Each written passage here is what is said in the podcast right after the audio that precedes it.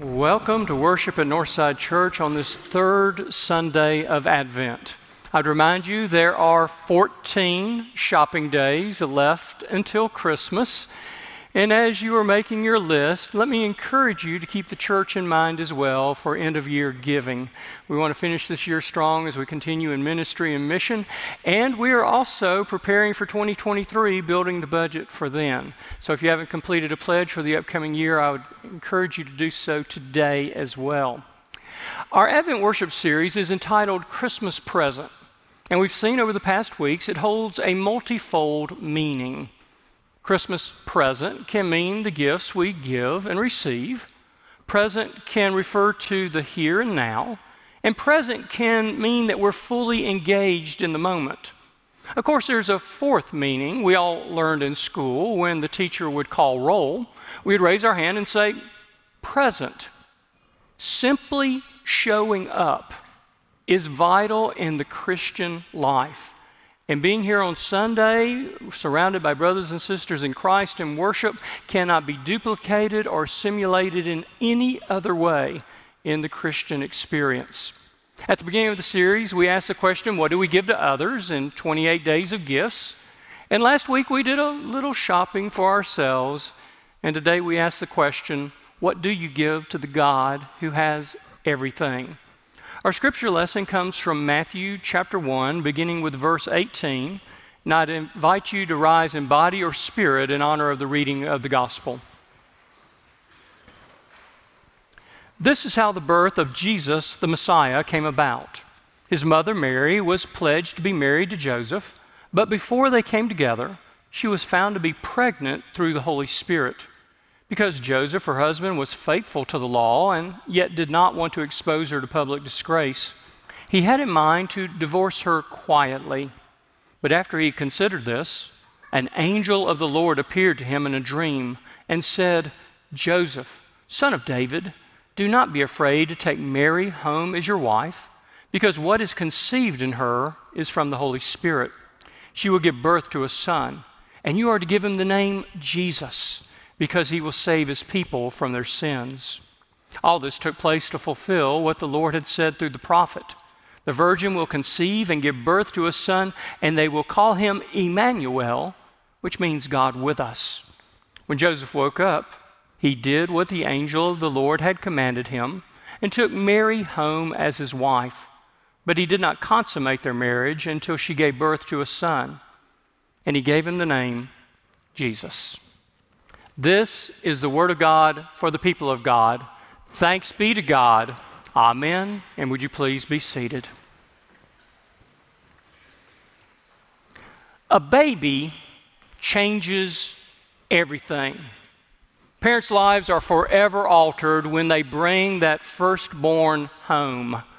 I tell couples, marriage may change your world, but parenthood turns it upside down. And new parents quickly discover all the sacrifices that are entailed. You give up sleep, you get up for 2 a.m. feedings, suffer through colic and earache, put thermometers in unmentionable places, change toxic diapers, wear spit up on your shoulder as a fashion statement and you taste Gerber pureed green beans. But it changes not only parents, uh, baby changes other people as well. I often laugh watching in church as very reserved and sophisticated, along with rough and gruff people, make complete fools out of themselves around a baby. We'll goo goo, we'll gaga, we say phrases that are nonsensical and make faces that no one, least of all, the infant understands. And yet, intuitively, every coochie coochie coo says, I love you. A baby changes everything. Today is the third Sunday of Advent in the church calendar. Advent means coming or arrival, and we do anticipate the celebration of Christ coming into the world during this four week season. We look forward to what, in theological terms, is known as the incarnation, God becoming flesh. John, in his prologue to the gospel, said, The Word became flesh and made his dwelling among us. And we have seen the glory, the glory of the one and only who came from the Father, full of grace and full of truth.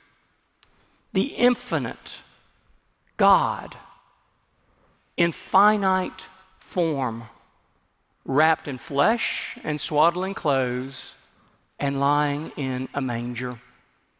There's a quote I often use from one of the ancient church fathers during Advent and Christmas, which sums up the entire incarnation. It declares God became who we are, so that we might become who God is. God enters into our world, into our lives, and invites us into new covenant or relationship with the Almighty. A baby changes everything. Many of you will recall the name of Martin Luther from church history.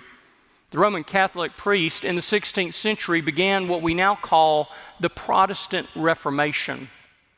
And last year on Christmas Eve, I shared a quote from one of his sermons.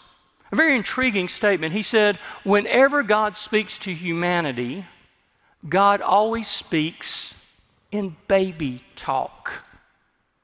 God does, does so because God is love. And our Heavenly Father remembers that no matter how old we get, how experienced or educated, when it comes to our faith, we are still small, helpless infants. So the Lord kneels to our level and speaks to us in ways we can understand because the finite can comprehend only so much of the infinite. God speaks to us in baby talk. Consider some of the familiar stories of the Bible that we learn even as children. There's creation, Genesis chapters 1 and 2. And I hope you've been subscribing to Dr. James Johnson's Advent devotionals, which talks about God bringing order in the midst of chaos, and yet how there is still chaos in the order of our lives that God is present in. Well, God put Adam and Eve in the Garden of Eden. He really didn't give them much instruction. He said, The world's yours, your playground. Take care of it, take care of one another. There is one tree in the middle of the garden. No, no, don't touch. Later, the Lord commanded Noah to build an ark. Didn't send him to Georgia Tech to get a doctorate in engineering. He just said, Here are the plans, buy a hammer, get to work. And then he put two by two of the animals on board, which children love. Later still, Moses encountered God in fire, and children are intrigued by fire. And when God gave Moses the Ten Commandments atop Mount Sinai, most of it an elementary school age child could understand. Don't take what doesn't belong to you, tell the truth respect your parents. And when the Holy Spirit inspired the prophets, there were these images of a lion and a lamb and an adder and angels and human beings all living together. Sort of thing you would see in pictures on a nursery wall. Baby talk.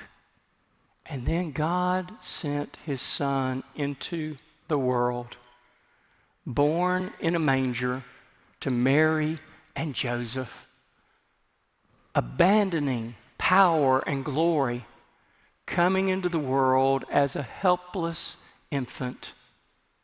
It's baby talk. Jesus grew up, began his ministry. How did he invite the first disciples? He asked them to engage in a game of follow the leader. Just come follow me, you'll learn as we go. And the essence of Christian living, it's as easy as one, two, three, A, B, C. Love God, love others, love yourself, and treat other people the way you want to be treated. It's all baby talk. And isn't it amazing what a baby can make us do? What the babe of Bethlehem causes us to do. Even the secular world, when we go out today, is decorated for the celebration of Christ coming. And the world is lit up with lights of white and silver and green and red. And there are grace filled moments when we will do anything to make the Christ child smile, do good, give up evil, reject temptation, pray for an enemy, let go of a grudge, trust our possessions to the Lord, read the Bible pray, bring our children to Sunday school and worship. You've heard preachers say before, because it is a constant battle, that the world attempts to take the seasons of Advent and Christmas and dilute them into a secular observance. But over and again in the church, we say that the holidays are holy days that recognize what God has done through Jesus the Christ. And it calls for our response, which brings me back to the question we started with what do you give to the God who has everything? Or maybe another way to phrase that is what do you give to the God who has given us everything? Certainly, God does not need our possessions. Dr. Jorge Gonzalez was my advisor at Berry College, and he, right before a test, always loved to quote Psalm 50, which begins by saying, I have no need of a bull from your house. I'll let that one sink in for a while. I have no need of a bull from your house or goats from your pen. Some of y'all just got it. Or for any animal, for every animal of the forest is mine and the cattle on a thousand hills. God owns everything. So, why are we called as stewards to bring back a portion of what we received to God? It's for our own spiritual health. Those tokens we give remind us that everything we possess is a gift, and how we use those gifts as wise stewards is a part of who we are as God's people. But it's not only the gift we give, it's also the spirit with which it is given. Parents and grandparents understand this right now because our children are very busy creating crafts at school, church, and home that are made out of Elmer's glue, popsicle sticks, ribbon, tinsel, tingle, tape, pipe cleaners, crayons, cotton balls, and beads, and the dreaded, dreaded glitter. And they'll hand them to you. They have no intrinsic value but they're priceless to us because of who made them and the spirit with which they are given. We come as God's children, bringing our gifts and lifting them up before Him. The second thing we give to the God who has everything is joy and gratitude for the gifts that our, are ours. Next week, Reverend Catherine at the 9 o'clock service is going to be talking about how it is more blessed to give than to receive. I hope you admire my restraint. I try to only mention my granddaughter one time per sermon per week. Uh, but yesterday was Hazley's fifth birthday. And I spent the afternoon with a group of five year olds at a gym hyped up on sugar. It's delightful. But one of the gifts we gave her, and for parents, you speak this language, she got a Peppa Pig playhouse. Oh my goodness. You would have thought I gave her a Mercedes Benz. Her eyes lit up. She was delighted, and she said, This is the best day ever. For children of God, isn't this the best day ever? It's the day that God has made, and if we truly open our eyes and look about us with the gifts that we have received, we should be filled with gratitude and filled with joy. And yet, if you are like I am, oftentimes instead we act like petulant, spoiled children who wake up on Christmas morning and you can't see the floor because of the gifts and go, But I wanted something that's not here. It's like, God, you gave me life. Gave me abundant life, gave me everlasting life. That's great. Salvation, wonderful. Forgiveness of sin, life everlasting in heaven. But what I really wanted was Recognize the gifts, recognize the giver. Say thank you. Cultivate an attitude of gratitude for God. Of course, those are all preliminary because ultimately, what do you give to the God who has everything? Is everything we are all that we have, all that we are, heart, soul, mind, and strength. Nothing less will do. Because our lives are forever changed when the Christ child comes into our hearts. It was back in the sixth century that the church devised a brand new way of keeping time. They divided all of history by the birth of Jesus. And before his birth was BC, and after his birth was AD, which are stand for Latin phrases uh, that can translate as before Christ and in the year of our Lord. What is true in history is true in our lives. There is a dividing point before Christ and afterwards when we accept Him as our Savior and Lord. And what that means is that Christ coming into the world and into our hearts, that it can never be the same again. And that we're constantly called to change and to grow and to mature into our faith as we pursue what it means to be followers of Jesus Christ. There's a word we don't use terribly often in common conversation, and it's the word ubiquity. Ubiquity means universality, omnipresence, always there. And Frederick Buechner talks about the ubiquity of God in a very common sight you'll see as you go out from this church into your home. He said, Every automobile bears on its license plate a number that represents the number of years that have elapsed since the birth of Christ. It's a powerful symbol of the ubiquity of God and the indifference of humanity. That God is all about us with eyes to see and ears to hear. And we respond by giving back to God all that we are. One of the carols of the church is entitled A Bleak Midwinter. And the final stanza asks, What can I give him? Poor as I am, if I were a shepherd, I would bring a lamb. If I were a wise man, I would do my part. Yet what I can, I give him. I give him my heart. The Christ child, a baby, changes everything and calls us to respond. What do you give to the God who has everything? You give all you possess. You give the gratitude of your heart. You give everything, all that you are. During this holiest of days, we hear and rehear the story of Christmas. And I have no doubt from outsiders looking in, all this talk about immaculate conception, a virgin birth, angelic choruses, shepherds, wise men, sounds like foolishness. But for those of us who believe, it is the power of God to save.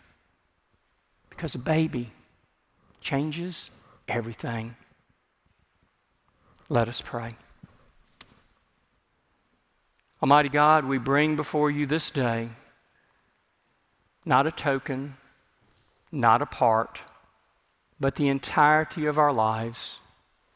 Take us accept us, use us, keep us now and forevermore.